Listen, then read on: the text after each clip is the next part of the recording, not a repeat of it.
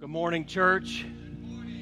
Welcome to worship. What a great group of you have gathered here on this Sunday after Easter. I'm still basking in the celebration of Easter. As you heard, we had full houses on every campus. We saw people baptized on every campus, and we worshiped the Lord on every campus. We saw people saved on every campus, and that's happening again today. He is still risen.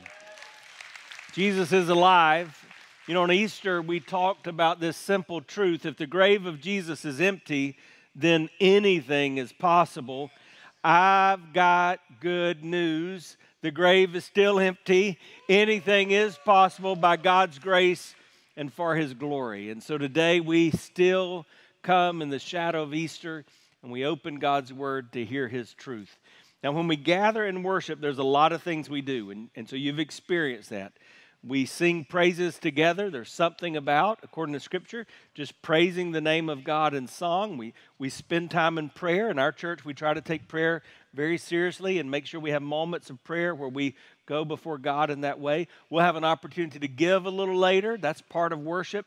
But now we're opening God's Word. So I want to invite you to turn on or turn in your copy of God's Word to Romans chapter 13, where we continue this study long study in the book of Romans. Romans is a book about salvation, what it means to be saved, how we're saved, or soteriology, the study of what it means to be saved, to have God's salvation in our life. And now we're in kind of the second part of that, that study in Romans, because we spent a lot of time in the first 11 chapters just talking about the indicatives of the faith, what we know and believe, our, our doctrines. And now we've come to where that gets practical the imperatives of our faith, how we live out what we believe. That's how we behave, right? That's our duties. And so in chapter 12, we begin with that great verse that says, okay, brothers and sisters, let us present our bodies as a living sacrifice before God, holy and acceptable, pleasing before Him. That really is your spiritual act of worship because when in doing that, we're being not conformed to this world, but being transformed into His likeness. And now, for the rest of the book, we're seeing what that looks like, how we're transformed into the likeness of Christ. And that's not always easy. In fact, sometimes it seems hard. Imagine for a moment what it must have felt like to be one of those earliest followers of Christ. Maybe even the disciples. You walked with him and talked with him for three years. You saw him die on the cross, and in that moment, you just hit the depths of despair. And then three days later, he arose, and you find yourself on a seashore just having a a breakfast of fresh fish cooked over a campfire and, and, and you're on the high again. And you, you spend some time with him and and then you watch him ascend into heaven and you're just thinking, all right, what's the deal? I mean, is all of this real? Does it matter? What's next? And when I think through that, I think about my life as a follower of Jesus. I go through some of those same emotions. I have mountaintop experiences, and then I have times down in the valley. Just to let you know, last week was a great day if you're a pastor, and particularly for the pastor of this church. So, for no logical reason, on Monday, I experienced what I call Elijah syndrome. I mean, I was down. I mean, I was like down.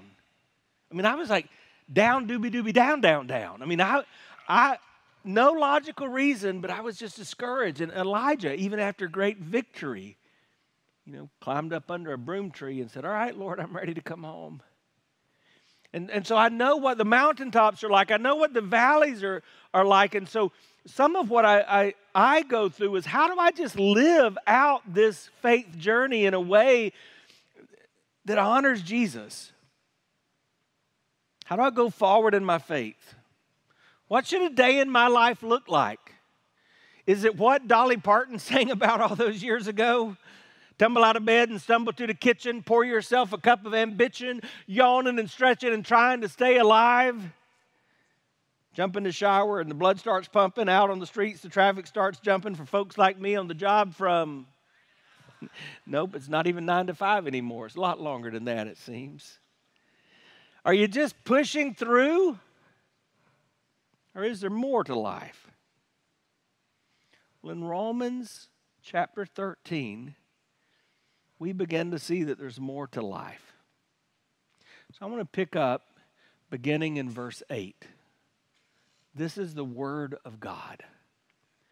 Let no debt remain outstanding except the continuing debt to love one another. This is a continuation. Let me just remind you in, in the previous verse, Paul had just reworded the words of Jesus. Remember the words of Jesus that we said he was rewording? Render to Caesar that which is Caesar's. And, and so the Apostle Paul, um, he was reminding us that when Jesus had that encounter, they had brought to him a question Should we pay our taxes, even though Caesar is evil? And, and Jesus said, Let me see the coin. And he took the coin and he said, Whose image is on this? And they said, Caesar's. And he said, Render to Caesar's that which is Caesar's. And then we talked about how surely Jesus looked them in the eye with this intent, but now you give to God that which is God's. The coin has Caesar's image, so give that to Caesar, but you have the image of God, so give yourself to God. And now he's continuing by saying, So don't let debts remain to other people, except the debt of love. And then he reminds us of the commandments. The commandments you shall not commit adultery, you shall not murder, you shall not steal, you shall not covet, and whatever other command there may be, they're summed up in this one command love your neighbor as yourself. Love does, ooh, love does.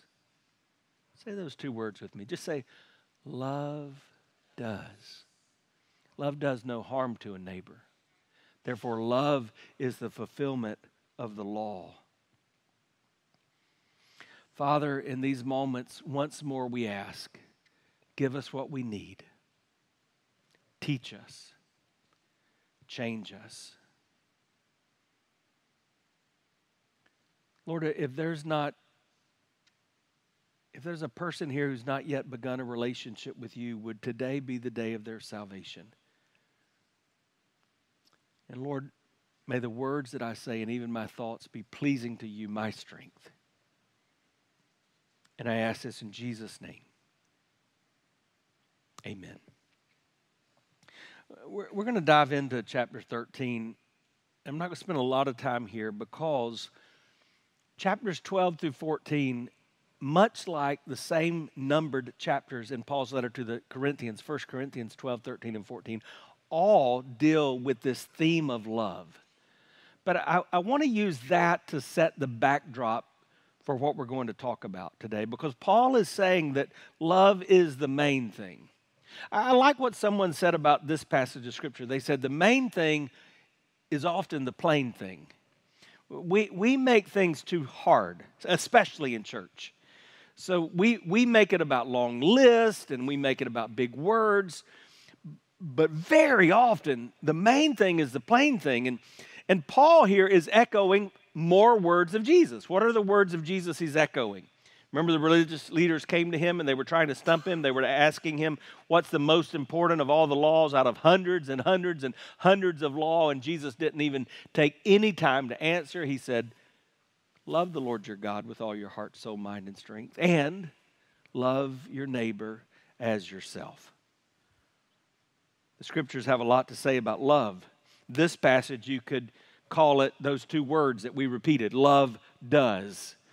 Or, or, you could call it love rules because love does rule, and what you see here are some of the rules of love.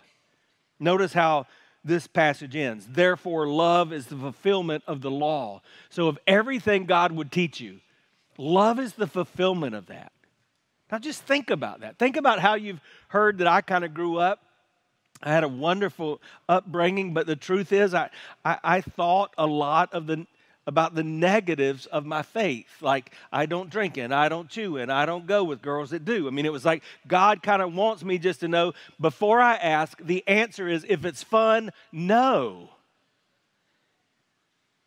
And, and yet, Scripture here is reminding us that maybe that's not what it's all about. Maybe here, God is reminding us, He's challenging us, He's convicting us that when it comes to the law, the answer really is the L O V E love. In fact, Jesus has told us that. He told us in John 3:16, for God so what? Loved the world that he gave his only son that whosoever believes in him should not perish but have everlasting life. Paul would tell us in Romans 5:8 that God demonstrates his what? Love in that while we're still sinners, Christ dies for us. So we know this intrinsically that love is a big deal, but it doesn't seem like we live this out in our, our daily life. We know, as we say in this church, that we should love God passionately with all our heart, soul, mind, and strength, and that we should love others intentionally, that we should be conscious about the way we treat others. But in our daily life, it doesn't sometimes seem like we understand what love does. Maybe we're getting our definitions from the wrong places. Certainly, society today doesn't teach biblical love well. If I look at society, man, love is about what I get out of it. Love is about how, how you make me feel. It's not about my sacrifices or, or what I give to you. It's not about what love does.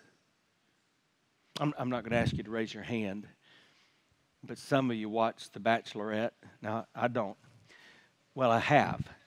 Um, my friend Bucky, his nephew, um, his nephew was one of the guys on The Bachelorette, and it, it, became a big drama. If I, I said the names, you that watch it would know it. So we watched a couple episodes that he was on that. But, but I've, I've heard somebody um, kind of just lay out the phases of love according to the bachelorette.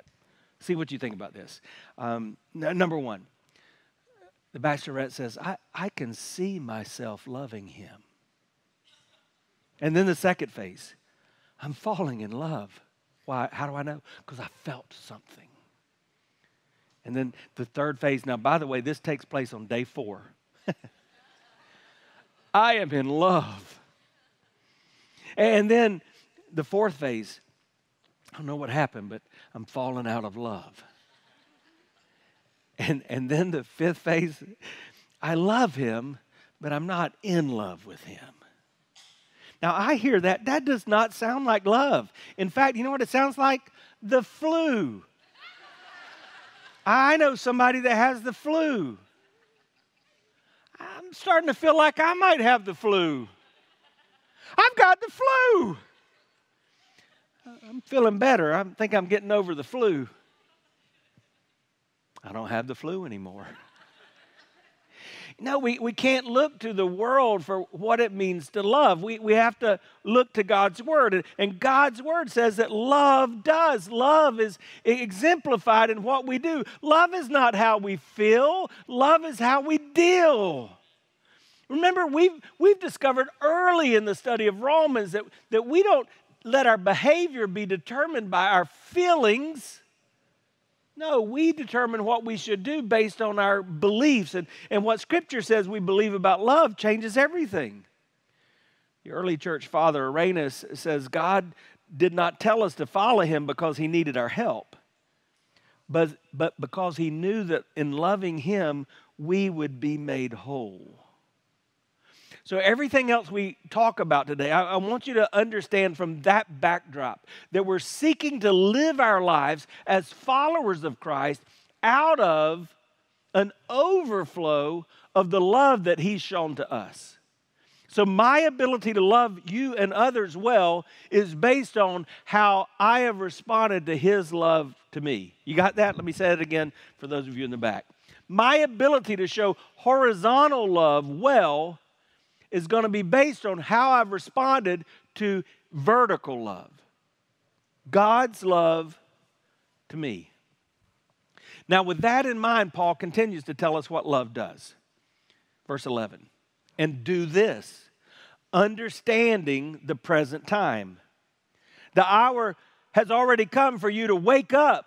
Say, wake up from your slumber because our salvation is nearer now than when we first believed. The night is nearly over, the day is almost here. So let us put aside the deeds of darkness and put on the armor of light. Let us behave decently as in the daytime, not in carousing and drunkenness, not in sexual immorality and debauchery, not in dissension and jealousy. Rather, clothe yourself with the Lord Jesus Christ and do not think about how to gratify the desires of the flesh. So, when I think about that paragraph, that passage of scripture, I, I, think about what a day in the life of a follower of Christ looks like.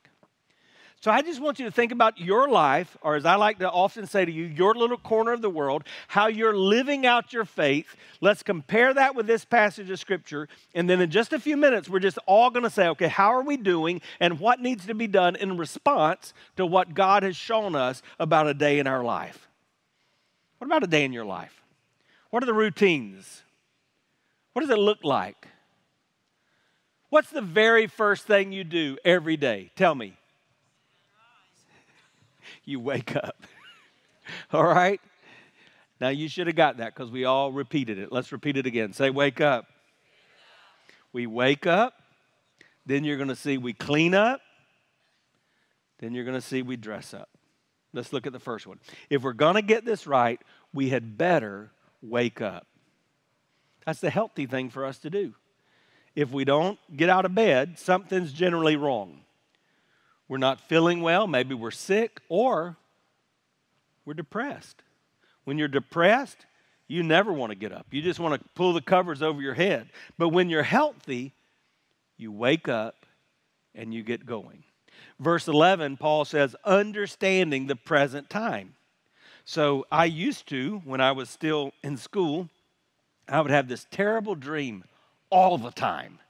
I would dream that it had come to the end of the semester and somehow I had forgotten a specific class.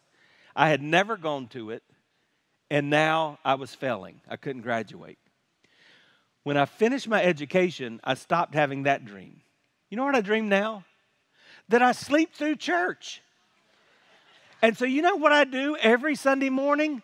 My cell phone is one of those cell phones, it's got like 15 alarms set, like 5, 505, 510, 515, 520. I mean, I don't want to sleep I want to wake up. Well, Paul says you, you need to understand what time it is so that you can wake up. Now, his meaning is different than what I just described to you. I just gave to you what in the Bible, the Greek word would have used this term, chronos.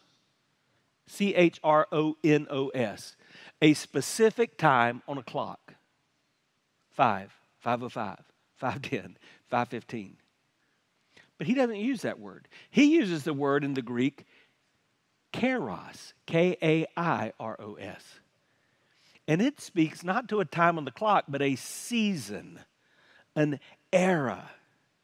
It, it, reminds me of what he says in Ephesians 5. This is why it said, Wake up, sleeper, rise from the dead, and Christ will shine on you. Be very careful then how you live, not as wise, unwise, but as wise, making the most of every opportunity because the days, the season is evil. So, in light of this, Paul says, Wake up. Do you know what it means to sleep? I wanted to make sure I had a good understanding. So I looked it up in dictionary.com. And so, in dictionary.com, this is what it says about sleep a condition of body and mind that typically recurs for several hours every night, praise the Lord, in which the eyes are closed, the postural muscles relax. I'm not sure what that means. The activity of the brain is altered. That's kind of scary. And consciousness of the surroundings is practically suspended. That's what you should have gotten last night. And then what happened? You woke up. That was not a trick question. You woke up. Now, Paul's not writing this to a, a, group of the church gathered like you beautiful people today. So he's not experienced what I have to tell you, I've experienced on far too many occasions. He's not looking out and seeing people dozing. He's not talking about physical sleep here. He's, he's talking about something else. He, he's talking about them waking up spiritually. He's saying there are many of you that are part of the broader church, and, yet you're going through life and you need to wake up. Say, wake up. Wake up. What? What does that mean? He's talking about those who profess Christ, but their walk, because all throughout these verses, he's going to talk about walking, their walk causes them to look more like zombies. They don't look like those who are representing Jesus. Now, then he gives a reason of why this is so important. He tells them to wake up, and then he says why? Because our salvation is nearer than when we first believed. If you're not very familiar with the scriptures, that could be a confusing phrase. It shouldn't be confusing if you've been hanging out here, but just in case, let me clarify it. In the book of Romans, when we hear that word that we translate salvation, it actually has three meanings, right? You remember that? We talk about how there's a moment in time. If you're a follower of Christ, there's a moment where you were saved. What's the theological term for that? Justification. You were justified. It was just as if I'd never sinned. It was just as if I'd always obeyed. So, though I was a sinner, the Bible says we're all sinners, I was separated from God. When I looked at what Jesus accomplished on the cross, when I received his forgiveness, when I committed my life to follow him, I was justified. And in that moment, once and for all, I was saved from the penalty of sin. I was saved. For me, I was a seven year old boy. What about for you? When were you saved? Okay, then it says we are being saved. Now that you know what the first one was, what is the theological term for this? Yeah, sanctified. More of you got it that time. We are sanctified. That means we are being transformed more into the image of Christ. when we were justified, we were saved from the penalty of sin. When I'm sanctified, I'm, I'm saved from the power of sin. That means no longer am I a slave to sin, I am a slave to Christ. I have the ability within me to go forward in life, not just being controlled by my sinful desires. But the Bible says there's a third part of our salvation. We were saved from the penalty of sin. We're being saved from the power of sin, but we will be saved from the presence of sin. There is going to be a place where we no longer are tempted. There's no more pain, no more crying. What's the theological term for this? Yeah, we're glorified. We're seeing Jesus face to face. It happens for the believer before Jesus comes, when they die and they see Jesus face to face. But for some people, in some time, in some season, it's going to happen when Jesus Christ returns. Hey, so that's a news flash. Did you know that, church? Jesus, who was born of a virgin, who lived 30 plus years of perfect life, who died on the cross for your sins, who was buried, and God raised from the dead, who ascended into heaven. Did you know the Bible says he's coming back? Jesus is coming back. The New Testament calls this the parousia of Jesus is the culmination of our salvation. And Paul is saying it's closer than it's ever been. So I gave you a little theology lesson, but I want you to think back about everything I just taught you.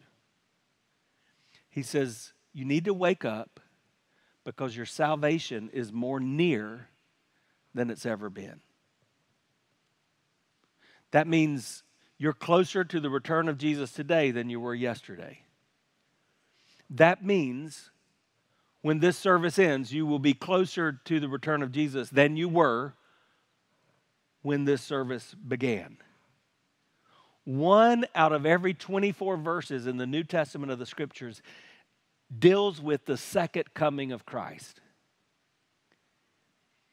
And yet, Paul even in his life, recognized that a lot of people were beginning to live as if they didn't believe he was coming back. And this Paul, I'm just going to tell you, a lot of us are struggling with that. I look at those of us who call ourselves followers of Jesus, and it doesn't seem like we believe the scriptures when it says that Jesus is coming back. Let me just give you a few of those. In Acts chapter 1, after Jesus ascended into heaven, the angel said, Men of Galilee, why do you stand here looking into the sky? This same Jesus who's been taken from you into heaven will come back in the same way you've seen him go into heaven. The Apostle Paul talks about it. In Philippians 3, he says, But our citizenship is in heaven, and we eagerly await a Savior from there, the Lord Jesus Christ. The half brother of Jesus, James, talks about it. In James chapter 5, in verse 7, he says, Be patient then, brothers and sisters, until the Lord's coming. See how the farmer waits for land to yield its valuable crop, patiently waiting for the autumn and the spring rain. Peter, Peter the apostle talks about it. 1 Peter 1, verse 13. Therefore, with minds that are alert and fully sober, set your hope on the grace to be brought to you when Jesus Christ is revealed at his coming. So the apostle Paul is saying, when you forget that Jesus is coming back, you fall asleep on the job. You don't do what love is supposed to do. You don't live your life as a follower of Christ. I'm so grateful for this season of life where I get to hang out a lot more with my mom. And, and I just need to tell you, sometimes when we talk about big topics, I have to make sure I give disclaimers because I know what my mom is going to say. So, for example, we were talking about something this week, and I said to her, Mom,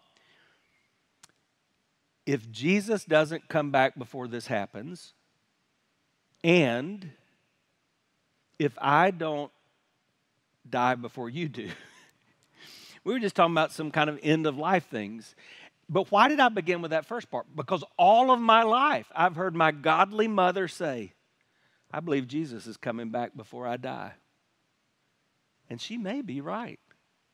You know, as I read the scriptures, just FYI, I don't think there's anything else that has to be done to prevent Jesus from coming back. But she may be wrong. I think most of the, the apostles felt like Jesus was going to come back before they died, and all of them gave their life for it. We don't know. What we know is this 2 Peter 3 8 says, Do not forget this one thing, dear friends. With the Lord, a day is like a thousand years, and a thousand years is like a day. We don't know when he's coming back, but we know he's coming back. So we have to ask the question Are we awake? Speaking of my mom, mom, I can remember at least one occasion. I, I remember this. This was the last spanking I got from my mom. And yes, I got spankings and I turned out okay. But the last spanking I got from my mother, it was the last because I laughed. I just started laughing because she couldn't, she just didn't have it in, in her for it to be very hard. And you know what she said that scared the death out of me? What did she say? Wait till your dad gets home. I mean, I was hiding under the bed. I mean, I didn't want anything to do with that. And, and I think there should be a, a sense of this awareness. If we fall asleep on the job, if we're not living as Christians who are awake, we've got, we've got our, our Heavenly Father who's sending Jesus to come back for us, and we won't be ready. But that should be a good time for us. It really should be. There's a phrase that's used a lot today, and it's used and it's not right. You've heard it. People say, the best is yet to come. I bet if you went on Twitter right now, you could find a hashtag with thousands of quotes. The best is yet to come. And I'm just telling you, I've lived long enough to know that's not always true. Sometimes cancer's to come, sometimes divorces to come, sometimes bankruptcies to come on this side of heaven, it's not biblical to always say the best is yet to come. But for those of us who are followers of Jesus Christ, you know what we know? The best really is yet to come. We've got something to look forward to because we've got someone to look forward to. So if we're going to get this right, we really had better wake up. But if we're going to get this right, he then goes on to say we had better clean up. What do you need to clean up? No, really. I, have pastored long enough. I've figured out I don't usually have to tell you what the sins are in your life. You know. Where you need to clean up. What are those things you're doing that God said, don't do that? What are those things you're not doing that the Holy Spirit of God in you is saying, you should do more of this? Paul calls them the ways of darkness. Why is that? Well, even when I was growing up, there were things that were generally done at dark. That's the reason when I was a teenager and I drove, my parents gave me somewhat of a curfew. You know why? This is what they would say nothing good happens after that hour, right? We live in a society where that's kind of changed. I'm, I'm raising my kids in a world in which the deeds of darkness have been brought into the daylight. It's like there's no shame anymore. And so we are trying to represent Christ in that setting.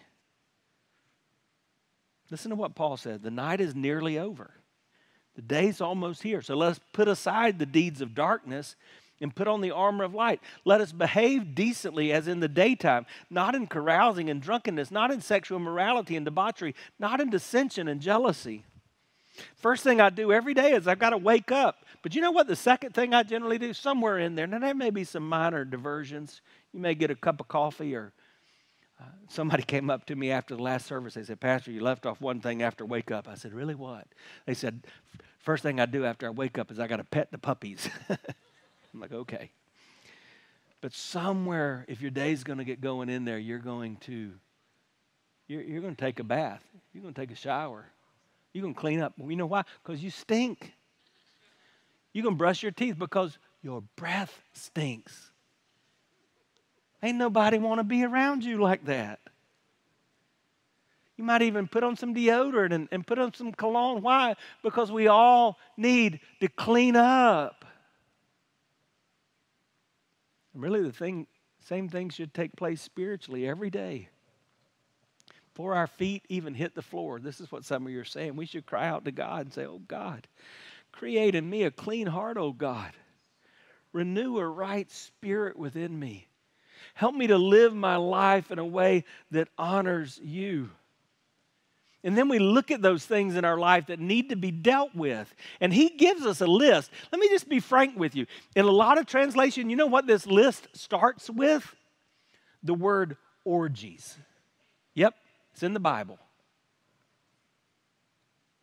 Just devious sexual sin. Who's Paul talking to? people in the church. And you know what I would tell you after 30 years? The same things that folks are struggling with out in the world, there are people in the church that are struggling with some of these same things. And so we have to be reminded that these ways are not of the Lord. In the translation I read, he, he, he calls it carousing and then sexual immorality. And though this is not the, the topic today, let me just remind you that according to Scripture, sexual immorality is any kind of sexual behavior that is not between a man and a woman who are married to each other. And, and so, while there's a lot of calls for tolerance and and, and love and acceptance of different lifestyles. Let me just tell you, Scripture is consistent on these things my brother Greg and I were on think on the same reading plan, and we were in Leviticus this morning. Go read Leviticus and, and what it says about how to live your life sexually pure. Failure to do this is living in darkness. And this is what John said in 1 John 1 6. If you claim to have fellowship with him and yet walk in darkness, we lie and do not live out the truth. So, what do we do? We clean up. You know what's interesting before I move on? You know what comes right after sexual immorality and drunkenness and debauchery in this list? Look at it dissension and jealousy. So, so just in case you thought for a minute I was talking to everybody else, in God's economy, sin is sin. He wants you to get rid of all of it. The Puritans called this mortification. It's putting to death the things of the flesh in you. What do we do? Instead of that, we try sin management. We try to tame these behaviors in our life. You know what that makes me think of? You ever see the stories of these people that decide they're going to get an alligator for a pet and let it grow up in their home? Or they're going to have a tiger or a lion as their pet? And then, shocker, something horrific happens. Why? Because you can't tame that kind of creature to be a pet. And you can't tame your sins by sin management. Jesus didn't die on the cross and raise from the dead just for you to be a better person. Jesus died on the cross and rose from the dead to save you from the penalty of your sins and to make you a representative of his glory in this world. So, what do you do to clean up? It's 1 John 1 9. You got to agree with God about your status. If we confess our sins, he's faithful and just to forgive us of our sins and cleanse us of all unrighteousness. He purifies us. So you might just do that in that morning prayer before your feet hit the floor. Created me a clean heart, O God. Renew a right spirit within me. Keep me close and clean as I go throughout this day. If we're going to get this right, we better wake up. If we're going to get this right, we better clean up. I'm just telling you, if we're going to get this right, we'd better dress up. Just go with me here. Who does this? Who wakes up, has their coffee, goes, takes a shower, puts on deodorant, shaves if you need to shave, whatever you do, then puts back on your pajamas and goes to work? Nobody does. Well, they do put on their pajamas and go to Walmart. Y'all stop that. That's not okay. That is not okay. But that's not what we do. We, we put on appropriate clothing to go out and be seen by other people. Tim Keller describes this passage this way. He says, Idols cannot be toppled, they can only be replaced by something more beautiful. So when you mortify, you put to death those things that need to be put to death in your life, then you vivify, you bring to life. Puritans call this vivification. You bring to life those things that need to be put on in your life.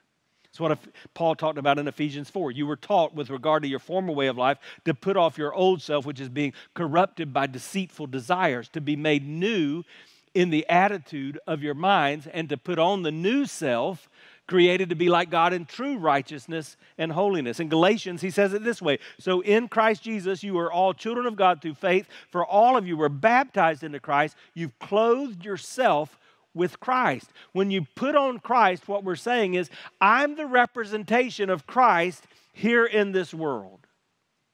That takes us back to chapter 12, verse 2. Don't be conformed to this world, but be transformed by the renewing of your minds. You've probably heard this said. You may be the only Jesus that some will ever see. If that's the case, professing Christ follower? What kind of Jesus are they seeing in you?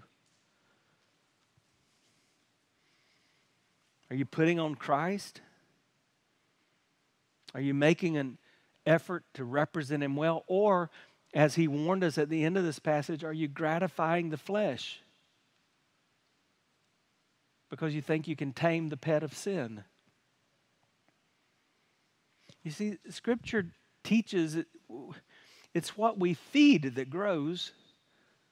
So we all have these sinful desires, these things that are, are not of the Lord that we're, we're tempted to do. And when we respond to that, guess what? It grows. That's why there's a slippery slope of sinfulness. There are things in our life that you, you may would think you would never do. And the first time you take a step in that direction, you know what? All of a sudden it's easier to do those things. And those of us who've lived enough know it. Sinful choices. Whatever you feed will grow. Feed the flesh, watch the deeds of the flesh grow. Feed the spirit, watch the fruit of the spirit grow in your life. put on Jesus. There are biblical examples of this. Remember the story of the prodigal son? This guy took his inheritance. He went out and partied, lived wild, ended up hanging out with the pigs, had nothing left. Went running to his dad. His dad took him in. And what did he do? He took off his robe and covered his son with it. That just tells us the lavish love of the Father is greater than the most heinous sins we can commit. Another story. Remember when Jesus went to his friend's house, Lazarus? Lazarus was dead, so Jesus cried out, Hey, Lazarus, come forth! Lazarus rose from the dead, but there was a problem. He came walking out looking like a mummy. You know why? Because he was still wrapped in his grave clothes. So Jesus said, Let's get those grave clothes off of him because he's not dead anymore. In Ephesians chapter 6, Paul talks about it in this way putting on the armor of God. He says, You're not battling against flesh and, and, and that kind of thing. You're, you're battling against the darkness, the principalities, the spiritual realm. So he says, Put on this belt of truth. Put on the helmet of salvation. Put on the breastplate of righteousness. Put on those shoes of peace. Put on that shield of faith. Put on the sword of the Spirit. He's saying that you put on these things that allow you to live in that way that honors God. Here's a problem. Some of you, you've, you've come out too much and you're not dressed up. You've not put on Jesus. On Monday, before I began a busy week, and it was I put a lot of miles on the car. I was up in the panhandle, beginning of the week, eh, about as far as you could go, and then I was down at the bottom of the peninsula by the end. But before I left, I went and visited my friend Rick at the hospital. And I, I got a treat because I didn't know he was about to be discharged, but he was being discharged. So Janice, his wife, went out to get the car, and he and I were about to walk out. Uh, the kind nurse had to wheel him out in the wheelchair, so I was just along for kicks and giggles. And, and so I was standing beside him, and as we were leaving the room, I looked at his bed and I saw the hospital gown. Let me see your hand if you know what a hospital gown is. I go to a lot of hospitals. Ain't nothing pretty about a hospital gown. Ain't nothing fashionable about a hospital gown. In fact, I'll do a lot of hospital visits, and people in hospital gowns are like doing rehab, and so they're walking down the hall. You don't want to get stuck behind a person walking in a hospital gown. I mean, this is bad news. I turn to Rick and I say, Hey, man, you to take that hospital gown home? and he just started laughing. He said, No, we'll leave that wadded up on the bed. Why?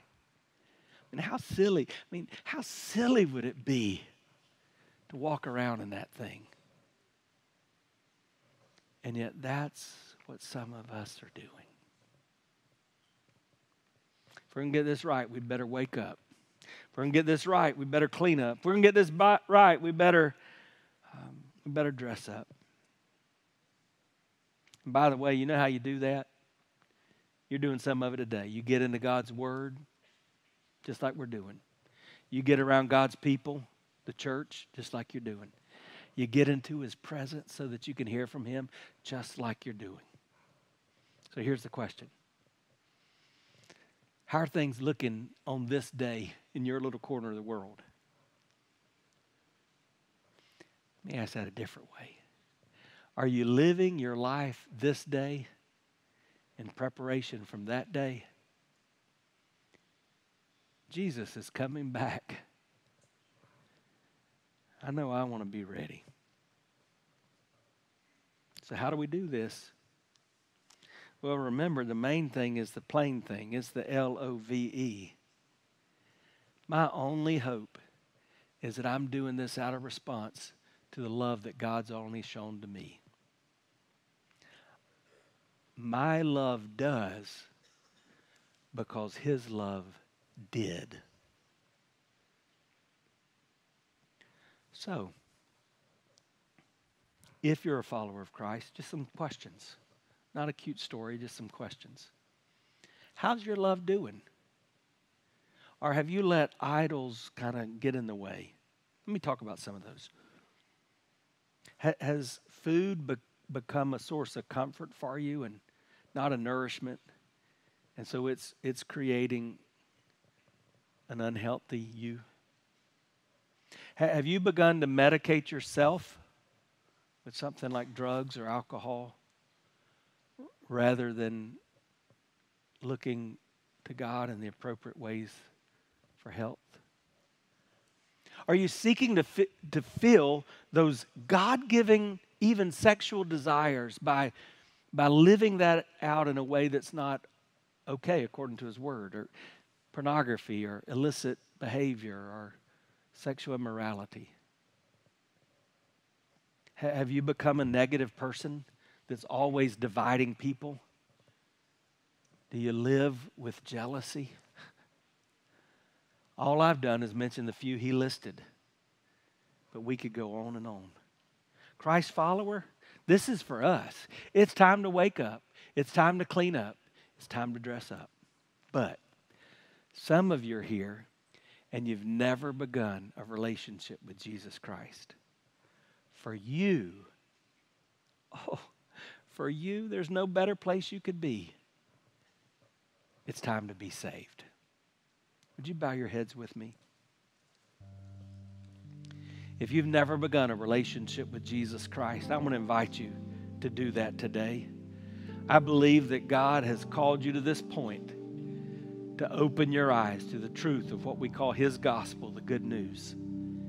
See, the Bible says you were separated from God just like me because of your sin. That sin, if it's left undealt with, will have to be punished. The punishment of that is forever separation, forever death. God doesn't want that. That's why instead of your punishment, Jesus took the punishment. And instead of forever death, He offers you forever life. But you've got to trust Him. There's got to be a moment in your time. Remember that justification where you accept what Jesus has done for you. And that's when you're first clothed in his righteousness. Do you need to take that step today? You know if you do. Maybe you'd cry out this prayer to God. Make this your prayer to God right now, right where you are. Just say, Dear Jesus, just you and God, Dear Jesus, I know I need you. Just tell him, I know I need you. I'm a sinner. I'm a sinner. I need to be saved.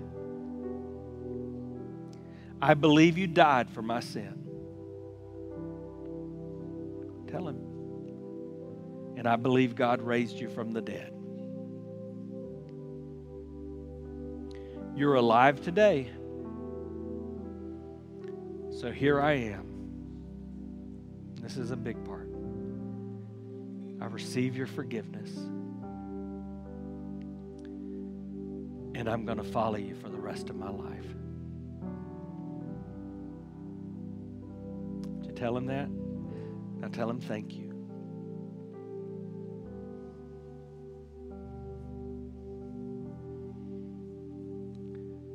Our heads are bowed, our eyes are closed. And that's a big deal. You just prayed that prayer with me, I want to give you the chance just to celebrate that with somebody. So, in this moment of kind of quiet, private ministry, if you just prayed that prayer across this room, would you just slip your hand up? You can slip it right back down. Just did that? That's awesome. It's the most important thing you could ever do. Welcome to God's family. Others of you, welcome to God's family. If you just prayed that prayer, here's what I'm going to invite you to do. We're about to all stand up. Then we're going to sing. And when we begin to sing, I'm going to invite those who are who know they're Christ followers.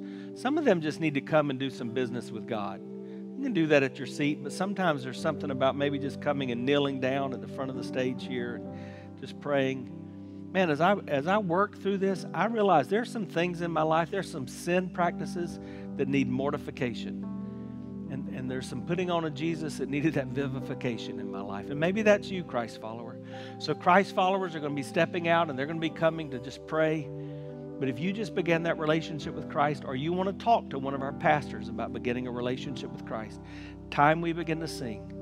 Pastor Nick standing here, Pastor Zach standing to my right, I'll be here. We want you to step out and come. Would you stand together with me as I pray? So, Father, in the name of Jesus, God, I ask that you'd give us freedom in this moment, that we would have a willingness to respond to do whatever it is that you're calling us to do. For that Christ follower, Lord, that like me just has some areas where we need to wake up and clean up and dress up. Lord, I, I pray that you won't let us leave without doing business with you. And for that person that's beginning a relationship with you, may this be the day that changes everything. Give them courage just to come and take one of my brothers, Nick and Zach's hand or my hand, and just say, Hey, I just prayed that prayer. Lord, let us not miss this moment because you're worth it. There's no one like you, Lord. We worship you even in this moment. In the name of Jesus, amen. You begin to come even now.